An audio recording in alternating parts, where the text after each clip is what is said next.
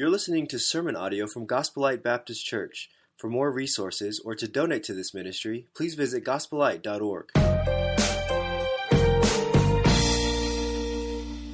First Peter chapter 1 is where we're at as we turn our attention to God's word. I want to turn your attention quickly to an analogy. I'm going to build this analogy by giving you some illustrations. Are you ready? And then we'll jump into the wake up call. All right? The wake up call for this morning. Many of you have heard the story of the Titanic. April 14th, 1992. Started off a beautiful day, a sunny day. But quickly the weather changed. Within about three or four hours, it went from 43 degrees Fahrenheit to below freeze, uh, to, uh, to, to freezing, to 31, 30 degrees Fahrenheit. And all of a sudden, there began to be a problem and warnings began to come across the gauges on that ship. But as the story goes, they failed to heed the warnings of the thermometer gauge, and the captain kept the ship going straight forward at a high speed. And you know the rest of the story, just to end it quickly. He, they hit a, a, a glacier, 1,500 people were killed, all because somebody took their focus, took their eyes, took their attention off of a gauge. More recently, my wife and I, when we celebrated our 25th wedding anniversary, we went to Paris. It was really fun. It was one of those life, lifetime trips.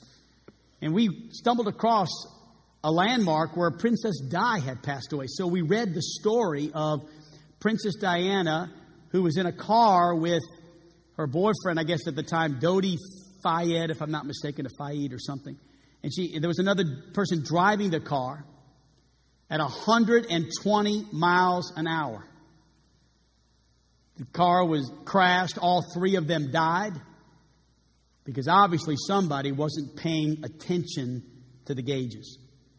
If that's true on the sea, and if it's true on the land, then how much more true is it in the air? I can relate to that a lot more because I fly uh, probably a little bit more than the, than the average person, not as much as I used to, but I do fly. And I know this I want a pilot who understands the gauges. I want a pilot, I'm not so much concerned that he's sincere. That's nice. I'm not so much concerned that he's a nice guy. I don't really care that he means well or that he tries hard. I, just, I want a pilot that knows about the gauges how to fly the plane. So I called Mike Coop a couple weeks ago. Mike's a pilot. Mike's a missionary here at Gospel Light. He's an aviation missionary. And he flies to different, in fact, he's flying this week to the Bahamas, bringing disaster relief, uh, making dozens of flights back and forth. I said, Mike, I said, uh, I could have called Doug. Doug is going to, I'm going to see if I pass the test, Doug. I'm going to let you be my, my judge. Not the sermon judge, just the aviation judge. All right. All right. So I called Mike. I said, Mike, I want to, I, want to use a comparison, if you will. I, I'm thinking about these imperatives that I'm reading about in First Peter. You're going to see them in just a moment.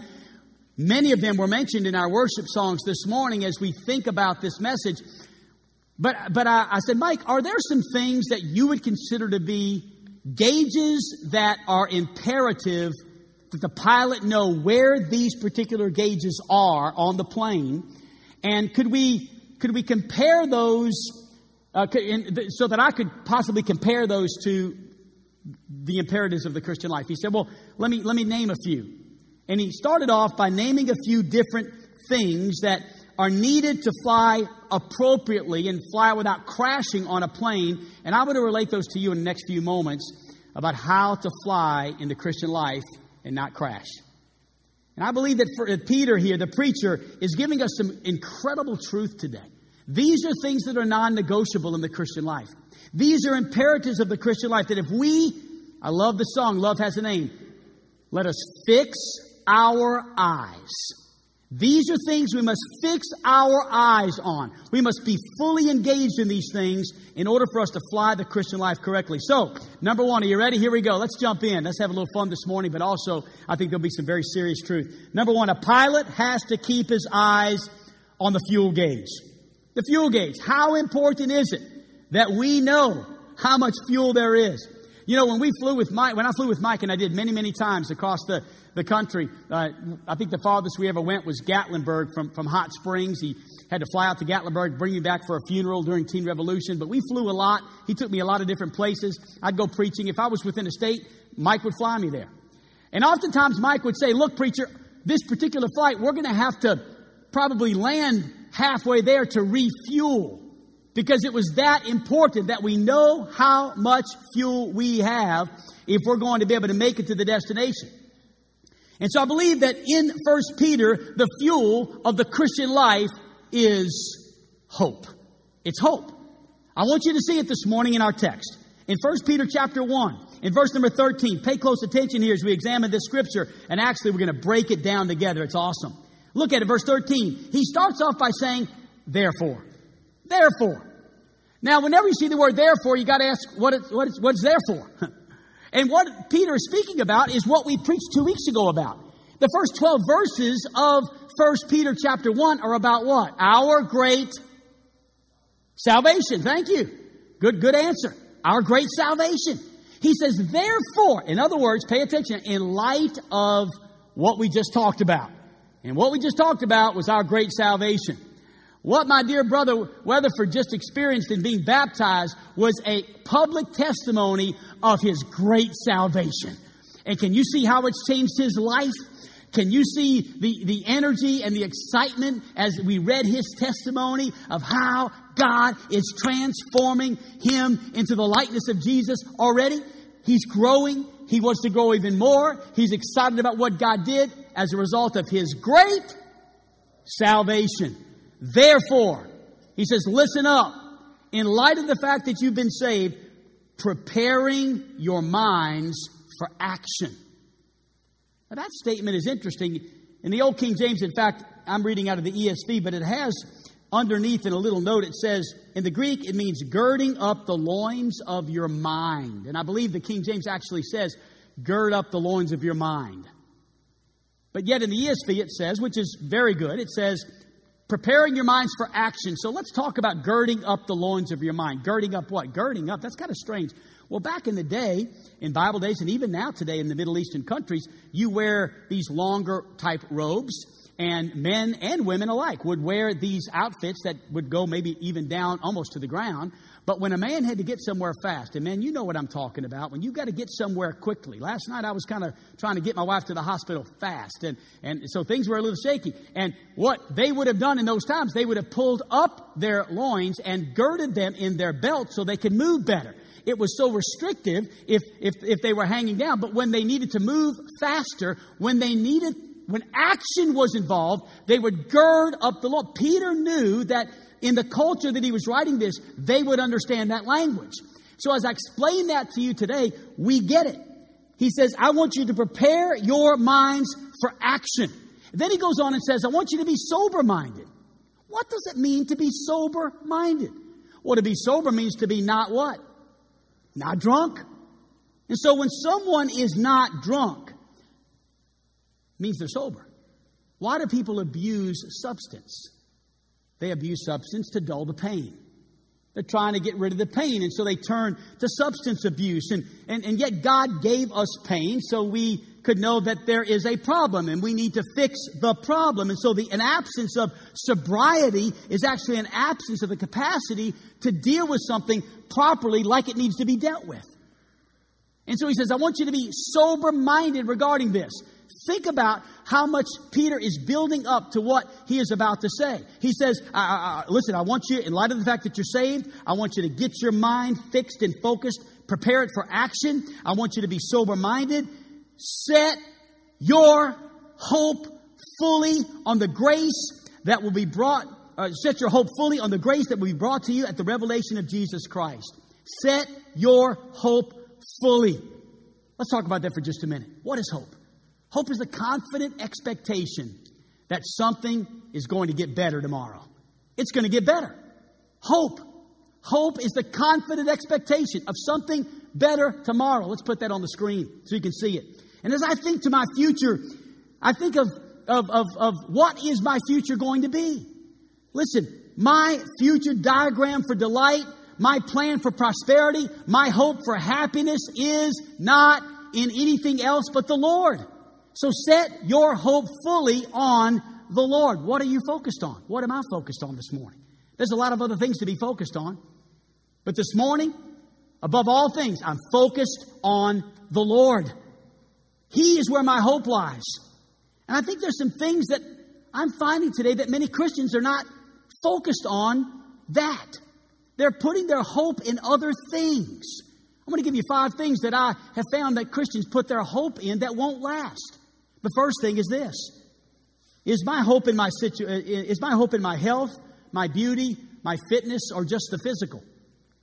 Am I more concerned about how I look? Man, if I could just, you know, work out three, four times a week and if I could just have, you know, a good body and, and look good and, and, and, and be fit and physically fit and if my health is good, then I'll be happy. If, if I look good, then I'll be happy. If I have the outward appearances right, man, that's really where it's at. I just feel so much better about myself when I'm all together on the outside.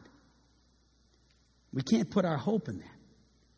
Man, health is a wonderful thing, and I'm all for physical fitness. And I believe it's pleasing to God to keep our bodies fit, and our bodies are the temple of the Holy Spirit. So, all of that, yes, yes, yes, it is important. But wait, is your hope there? Because if your hope is there, you're going to be disappointed. All of your confidence needs to be in the Lord, not in these things. Man, I'm sure I'm glad today my hope is not in my wife's physical health.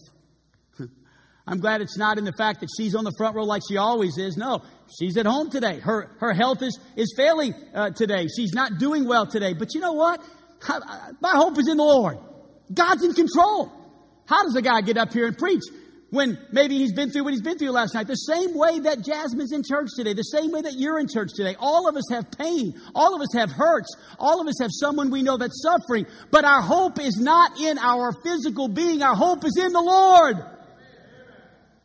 Number two, is your hope in your situation, your setup, your finances, your house, your car? Man, if I could just have that house. Man, if I could just have that, that, that, that, that car, if I could just have a good 401k, if I just knew everything would be okay for the rest of my life financially, I'm set, I'm fit, I've got it. I'm just going to keep working until all that's perfectly set because you know what? I got to make sure this is all in order because this is, I'll, I'll, just be relieved. You know, what a stress reliever. I'll be so much happier if all of these things are in order. If I could just be set up for life, whew, then I'll be okay. You know, the harder we try to set up contentment for ourselves, the less we have it. It's amazing. It doesn't seem like we ever really are content when that's what we're focused on. When we're focused on making sure that our setup is good, then we tend to seem to never really feel good about our setup.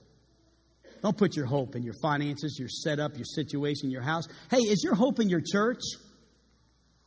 You know, my church, I, I love my church. I've been here 27 years. I love this church. I love this church. I'm thankful for this church. I, am thankful for the people of this church. I'm grateful for the friends I've made in this church, the fellowship of this church. I'm thankful for all of that, but I want you to know my hope is not in my church because there's no perfect churches.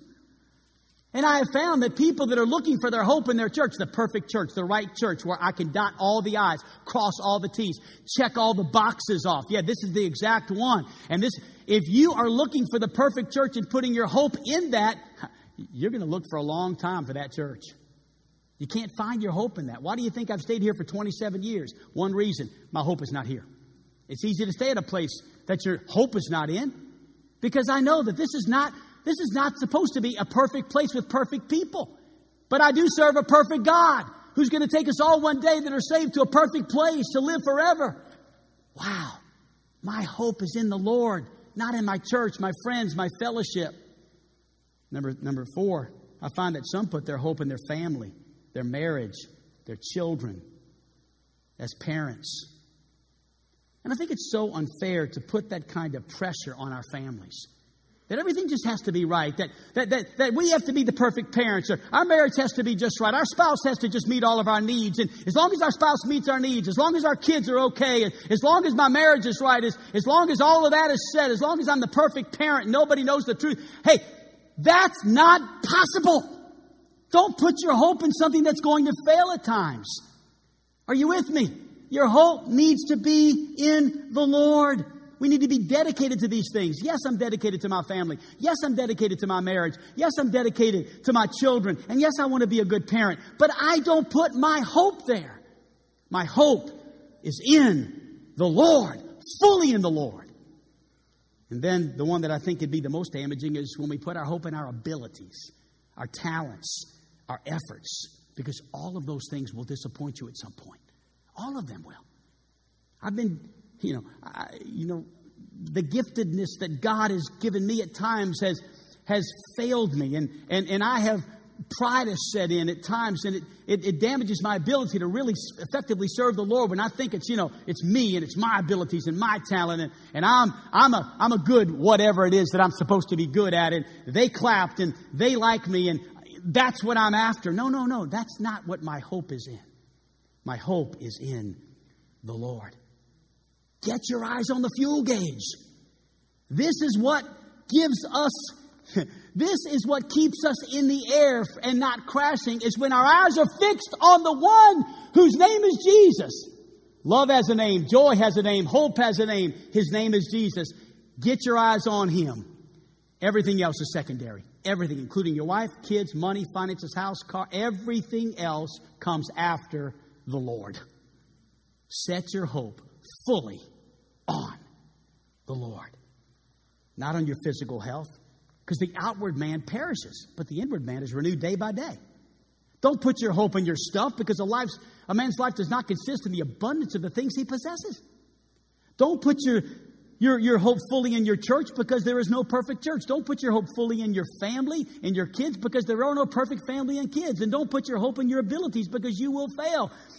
My hope is in the Lord. It's the fuel for my Christian living. John Denver was an old, I guess, I don't, I remember him singing, like I remember one song, Sunshine. How's it go? On my shoulders makes me happy. I remember that. Is there another one? Anybody got another one? John Denver? Yeah, yeah. Country roads take me home to the place I belong, West Virginia. Am I doing good? Okay. Every young person thinks I'm an idiot but everybody 50 and over thinks I'm the coolest thing ever. Okay. I like being cool with 50 and over sometimes, especially Tony Thomas is 55 today. You know what I like about Tony being 55 is I'm 54. That's what I like about that. On October 12, 1997, singer songwriter and actor John Denver was killed when he crashed the Long-EZ aircraft he was piloting after it ran out of fuel just off the coast in Pacific Grove, California. Denver, who was the sole occupant of the aircraft, apparently lost control of the aircraft while attempting to manipulate the fuel selector handle. The NTSB cited Denver's failure to have the aircraft refueled and paying attention to the fuel gauge as the main cause for the accident. You know, I think if we take our eyes off the Lord, we're going to crash. I don't know what you got your eyes on today, but the fuel of the Christian life, what keeps you going, is putting your hope fully in the Lord. Number two, every pilot is a gauge. Am I, am I saying this right, Doug? The altimeter. I got it? Good. I didn't know in the first service. I think I'm pronouncing it right, and Doug said I am. The altimeter. Now, here's what Here's what Mike said it is it tells the pilot how high the plane is above sea level.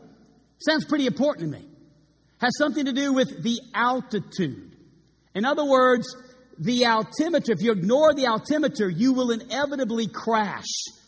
Because you need to know high, how high you are, uh, uh, excuse me, how high you are off the ground, and you need to know how close you are to outer space. In other words, there's a couple of ways you can crash. You can crash into the ground, but I don't think it'd be real good to go too far out of space either. So there is a place that I need to be if I'm a pilot, and I need to find that that altitude that I need to fly in. The altimeter will give me that altitude so that I can stay in that altitude, a parameter between earth and heaven, if you will, between earth and the sky. There's a altitude that I need to fly.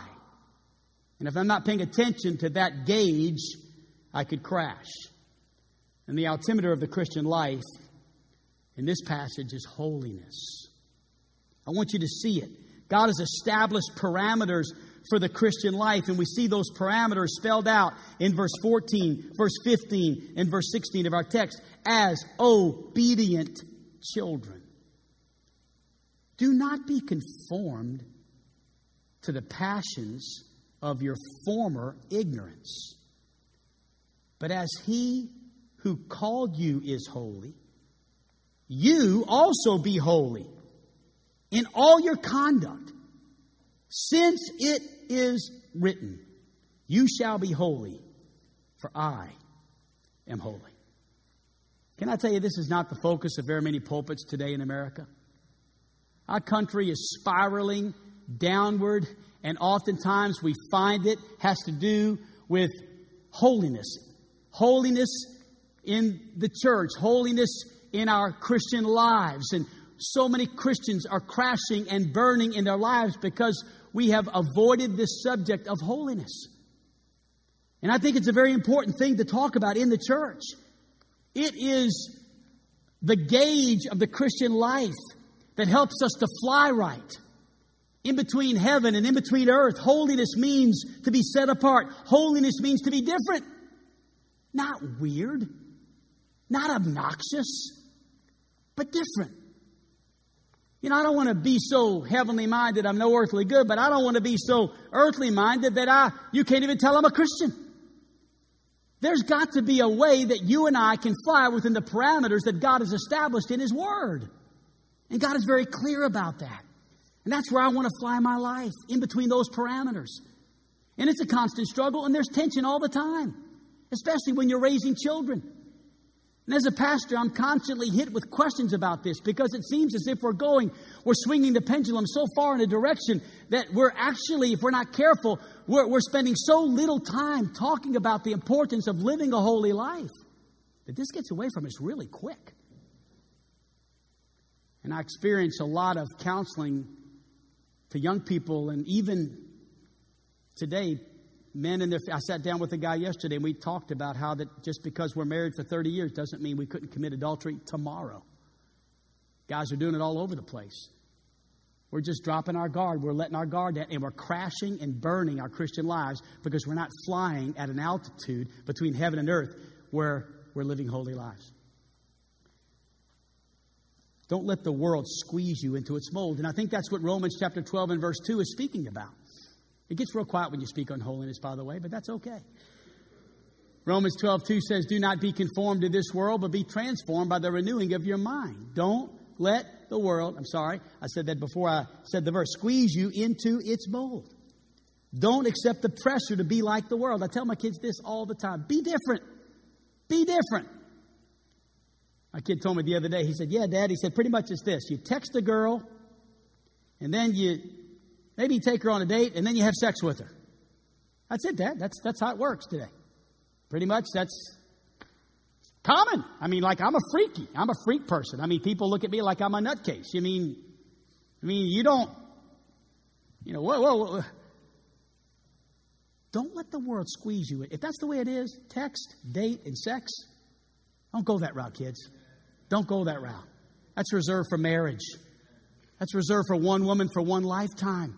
You say, that is a crazy. You're living in 2019, Eric. You're a whack job. I'm actually a Bible believer. That's what I am. And, and I'm going to preach the truth. And I know that may, may, may, may not be popular these days, but I almost feel like even preachers are intimidated to preach the truth, including this one. Even saying that, I feel the pushback. I feel the pushback. I feel the, the sense of don't hurt feelings. And I'm not hurting feelings. I'm simply saying holiness is what God is, and holiness is what He's calling us to. And we've got to address that because when Jesus came into my life, it changed my conduct. It changed my conduct, my behavior, my actions, my priorities, my pastimes, my passions, my practices. I'm not perfect, but my desire is to be becoming perfect. I want to become more like Jesus. I'm not there yet. I fail. I fall. I get up, but I'm getting up and moving towards Christ. That's what holiness is. It's not perfection. but it's striving every day to become more like Christ, becoming more like Jesus. In verse 14, he puts it like this Do not be controlled. Don't be controlled by this world. You know, I used to think that the Christian life was so strict, you know, and it was. We were legalistic and we were strict. And you could look at our rule book and think, man, boy, that's a strict school or that's a strict youth group. But I've come to realize that the parameters that God has set for me is, is good.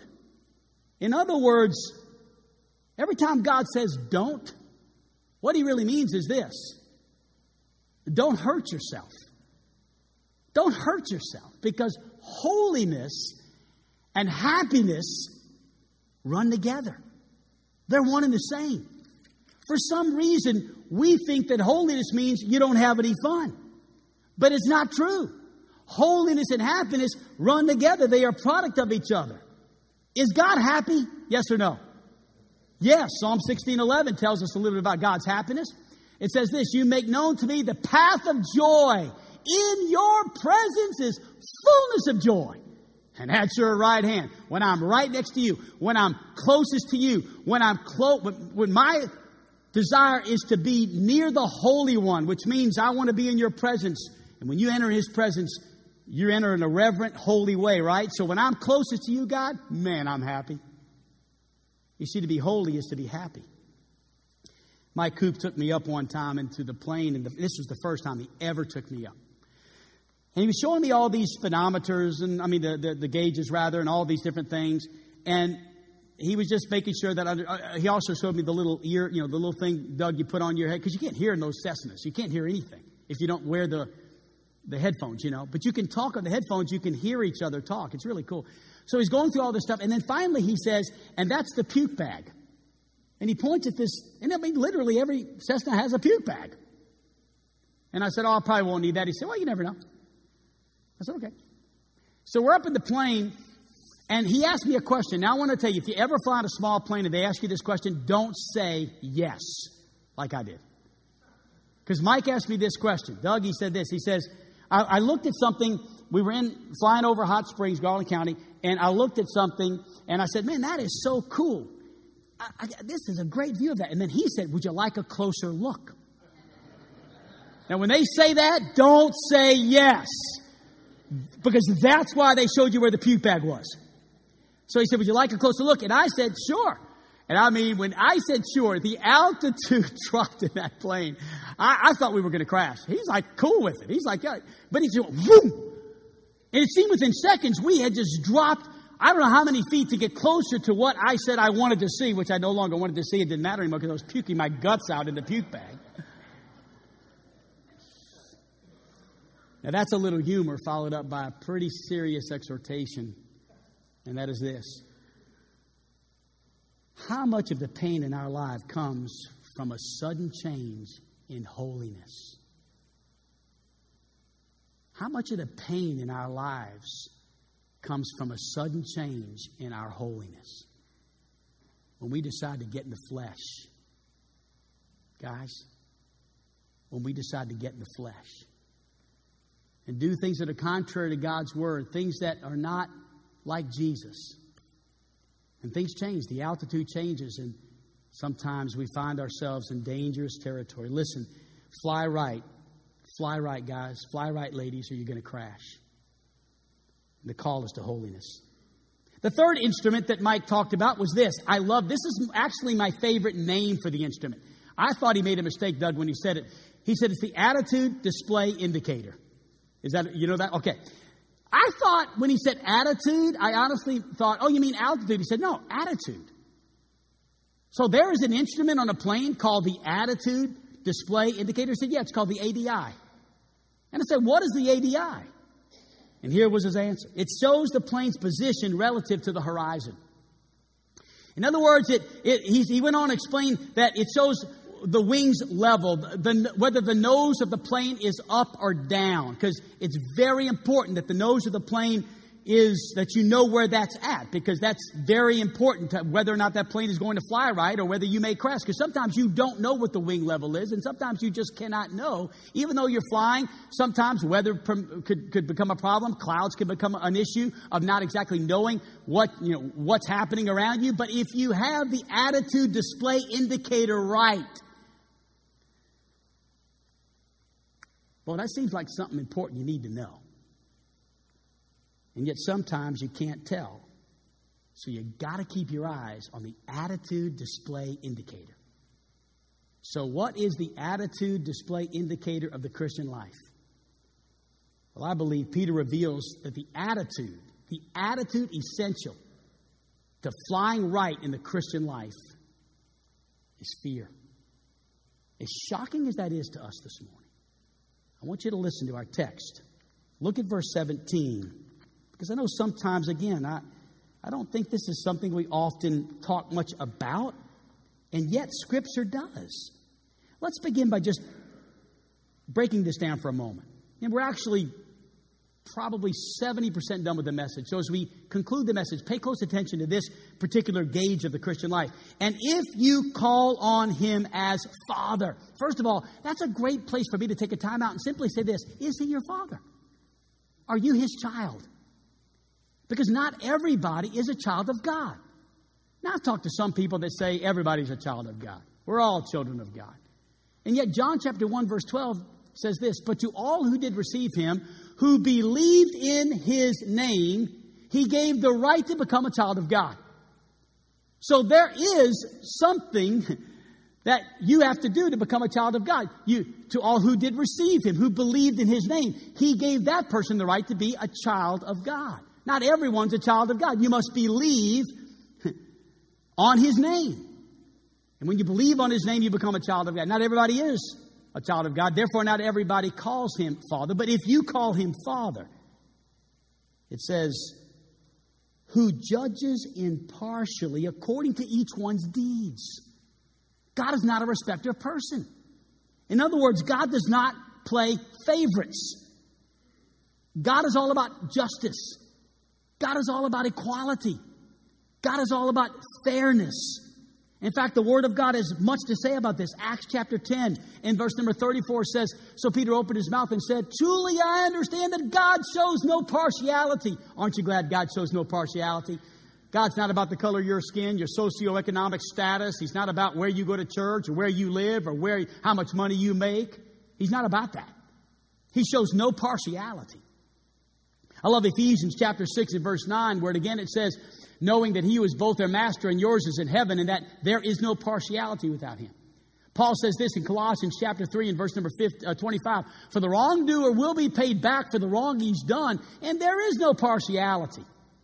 God plays no favorites. Now we come to the part of the verse I want you to see the, the gauge, the, the attitude. Are you ready? Conduct yourselves with fear. And how long should I do it? Throughout the time of your exile. What is our exile? We found out in verse 1 of, or verse 2 of 1 Peter chapter 1. Our exile is, is the fact that we are really exiled from this world when we become a Christian. We are not of this world anymore. We are a part of heaven is our home, right? This world is not our home. So as long as I'm in this world, I need to conduct myself with fear. Fear is, I want to be in a right relationship with God. Fear is, I will do not what my flesh wants me to do, but I want to do what God is asking me to do. That's why the thief on the cross said, Don't you even fear the Lord? What's wrong with you, man? Don't you have any fear of God? How can you talk like that? So many people, it seems, don't have the fear of the Lord. Psalm 119, verse 9 says, the fear, or rather, Psalm 19, verse 9 says, the fear of the Lord is clean. It endures forever. The rules of the Lord are true. They're righteous altogether. The fear of the Lord, Proverbs says, is the beginning of wisdom. Proverbs 19, 23 goes on to say that the fear of the Lord leads to life. And whoever, whoever has this, rest satisfied. Psalm 34, verse 9 says, Oh, fear the Lord, all ye his saints. Proverbs 14, 27, the fear of the Lord is a fountain of life. And I love Proverbs 129. Choose the fear of the Lord. Choose it. Conduct yourselves with fear. Make that choice. How long? For my whole life. Keep your eyes on the ADI, the attitude display indicator. Look at the rest of the text here. Look at what attitude is being displayed as we read verses 18 through 21. Goes on to say, knowing that you were transformed from the futile ways inherited from your forefathers. You know, I'm thinking about when I was raised. You know what I was raised to believe? A futile way that you're saved by works, you're saved by baptism. Are you saved by works? Are you saved by baptism? No, but that's what I was taught. I'm glad today my father doesn't believe that anymore. Amen. My father believes you're saved by grace through faith and that not of yourselves. It's a gift of God, not of works, lest any man should boast. Amen. But I was not taught that growing up.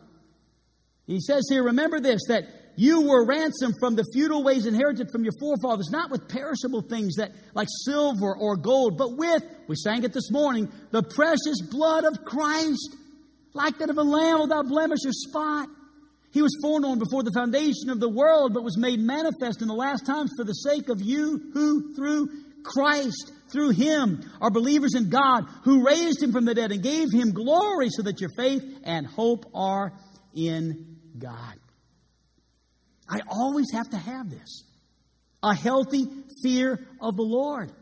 Now, let me tell you where I'm at today at age 54, been born again for 31 years. You may ask, well, are you really afraid of God? Well, today, not so much. And here's why. 1 John 4 17 says it like this. And as we live in God, our hope grows more perfect. The foundation of my Christian life was fear. In other words, I want you to know when I came to Christ, there was a healthy fear of what might happen if I didn't. I remember there were things that I would read in the scriptures and understand, man, there's consequences to that. Even to this day, part of what keeps me grounded is I have a healthy fear of the consequences of what happens when you disobey God. That's a good thing. When I was raising my children, I can assure you, and I'm still raising two in my home, but there was a good, healthy fear of pops. I mean, they weren't afraid I would hurt them, but they were afraid they'd get in trouble. Maybe get the keys taken away. Maybe have to go to their room. I mean, you know, mom would say, as she would discipline the children, wait till dad gets home. And my kids didn't say, oh, I can't wait. It's going to be awesome. They were like, oh no. You see, the foundation of my children's raising was to build a healthy fear in their lives of doing wrong and the consequences. But you know what's happened as they've grown older? Our love grows more perfect. The foundation is fear, but then perfect love casts out fear. So we will not be afraid on the day of judgment, but we can face Him with confidence because we live like Jesus here in this world. You see, as we grow in a love relationship with Christ, we begin to realize that we're not serving Him out of fear anymore. We're serving Him because we love Him. But it was the foundation of fear that got us to that place. And I think this is so important because today we seem to have people running amok as if there is no fear, no fear at all. Doing whatever they want to do without fear of any consequences, and even sometimes doing it in the name of, I love God as much as anybody. You see, we're not truly able to understand God's love without having a healthy understanding of fear. And he says, look, conduct yourselves with fear. So the foundation of the Christian life is fear. And as I grow in my love relationship with Christ, my attitude, yes, changes. And I, I, I live my life not because it's, I don't obey God because it's strict, to be honest with you. I think one of the easiest things to do as I grow in Christ is to live the Christian life. Man, I watch what mistakes people have made. I think, whoa, I don't think I want to do that. I think I think, you know, living the Christian life according to the Word of God is much more blessed and happy than the other. Then there's a fourth gauge. It's called the airspeed indicator. Is that it, Doug? The ASI, right? The ASI is this. It is the, it is the speedometer of the plane. So, very important. You want that plane to take off, you gotta, you gotta make sure you get enough speed. By the way, when you're taking off, you want the plane to go fast, right? I want that plane to go really fast. So, what is the airspeed indicator of the Christian life? Let's close with this It's love. It's love. Look at verse 22. It says here, having purified your souls by your obedience to the truth for a sincere brotherly love. Love one another earnestly from a pure heart. Love. Love is what accelerates the Christian life. Love is what pushes our faith more than anything else. Because here's the thing we're not just to love one another, we're to love one another earnestly. How do you love somebody earnestly? Well, you know what, Darian? I know you lift weights. I'm going to tell you something about lifted weights. I don't know much about it, not as much as you. But I tell you one thing I do know. When, I, when a guy's lifting some heavy weights, he makes funny noises. Oh man, it gets intense. I got a little gym I was in the other day, and this dude was lifting weight off his chest, and he, it, I mean, it was so loud, I kind of went, whoa. It was like, and I'm like, whoa, you okay? Goes, I'm good, man, I'm good. It was a lot of weight. I had to get it up, you know, and it's just my, it just it seems to help me get it up better when I can just, ugh. So I was thinking about that, and that word earnestly. Man, that's a different kind of love. That's another level. Vince,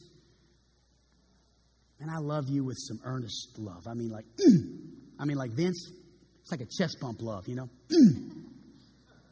I mean, it's, it's not just, you know, I love you. It's Vince, if you need me.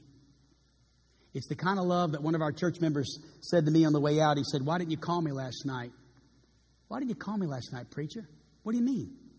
Did you drive her all the way up to the hospital, 1130 by yourself? He, I said, Well, yeah. He said, Man, I wish you'd have called me. I would have drove you. And I know all of you would have done that. But when he said that to me, I thought, that's earnest love. That's earnest love. That's the kind of love we need for one another. An earnest love. And not just love, but an earnest love, a mm, kind of love. What does Jesus say in His Word? By this shall all men know that you are my disciples if you have what?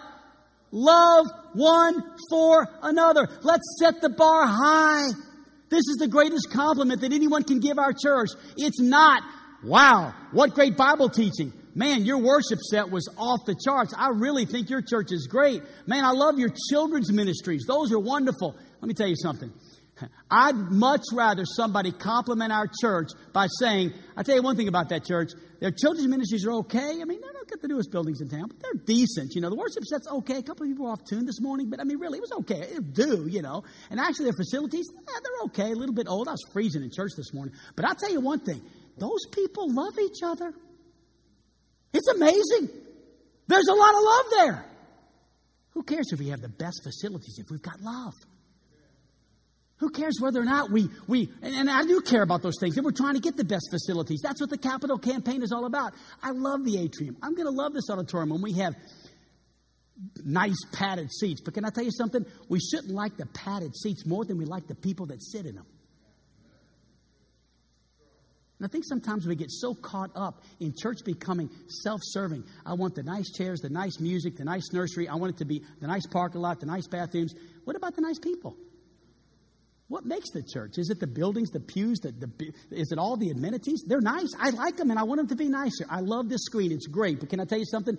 Please don't think this church is great because it has a nice screen. That's not, that's not what we're after. I want our churches comp- to be complimented more for our technology, less for our technology and more for our love. Our love for one another. Look how that church loves one another. How do they love one another? Earnestly. And then finally, from a pure heart, it says. Not just those that are easy to love, not just, not just those I receive love from, not just the ones I like, I like the most, but, but I love everyone. Doesn't matter who they are, I love them. When we cease to do this, I think the Christian life comes crashing down. And so, in closing, I'd like to say this. You know, I do fly more than probably the average person, but not as much as some. Can I tell you something I've learned to do when I fly that's I'm sure you do too, but it's interesting. When I fly, I find myself praying a lot. There's something about being 30,000 feet in the air in like a lot of tons of steel that I just feel more comfortable when I recognize that I need God to protect me, to help me, to give me confidence. I need to depend on Him. So, you know, every time I fly, I, I pray a prayer like this. In fact, my wife and I flew to uh, Raleigh, North Carolina last week to, uh, to speak at a couples conference, and we prayed this prayer in our seats. And here, here's how it goes it's kind of mundane, it's the same thing every time. I say, Lord, give me a safe takeoff. Give us a safe takeoff in Little Rock and a safe landing in Atlanta and a safe takeoff in Atlanta and a safe landing in Raleigh. That covers it all. God, just give us safety. Because I know, God, I can't, I can't fly the Christian life without you. I can't, I can't love without you. God, I can't do any of this without you. My whole world would fall apart. Honestly, there's only one reason why I'm standing here this morning, and it's the Lord. It's just the Lord. Only one reason why I've been able to keep my hope fully in Him. It's, it's He's helped me to do it. You know, I love the song we're about to sing. Lord, I come, I confess. Bowing here, I find my rest. Without you, I fall apart. You're the one who guides my heart. Where sin runs deep, your grace is more. Where grace is found is where you are. And here it is. Where, and where you are, Lord, I am free. But why am I free? Holiness is Christ in me. Can I tell you something? I don't think strictness is where it's at. I think holiness is where it's at. You know, we think that the Christian life is so restricted, but truly the Christian life is about holiness, which is freeing, if you will. I want to challenge you today to let God teach you this song so that when temptation comes your way, and when you cannot stand, instead of falling apart, you let God guide your heart. All of us are here today as a result of the grace of God. I understand that. And may we today ask Him to help us to fly right because we can't do it without Him. So, in just a moment, we're going to pray. And as we pray, I want to invite you to come, pray. If you need to be saved today, if you don't know for sure if you died, you go to heaven, I want to encourage you to, to trust on the name of the Lord Jesus Christ. I know Mr. Weatherford would tell you it's the best decision he's ever made, and it'll be the best decision you've ever made. And you can make it today by faith. Let's bow our heads, shall we? Father, God, we ask you to bless this invitation. God, take control of this service. And God, as we sing and praise and worship and lift your name, God, may you take this service completely over. May you guide our hearts. May you allow us to keep our eyes fully fixed on you and not on anything else in this world because so many things let us down. But God, you, you are always there. And if we put our eyes on you and keep our eyes fixed on you, God, our Christian lives can fly at an altitude that will be pleasing in your sight. So God, give us strength to do that. I love you. We love you. Bless this time in Jesus' name. Amen. Shall we stand?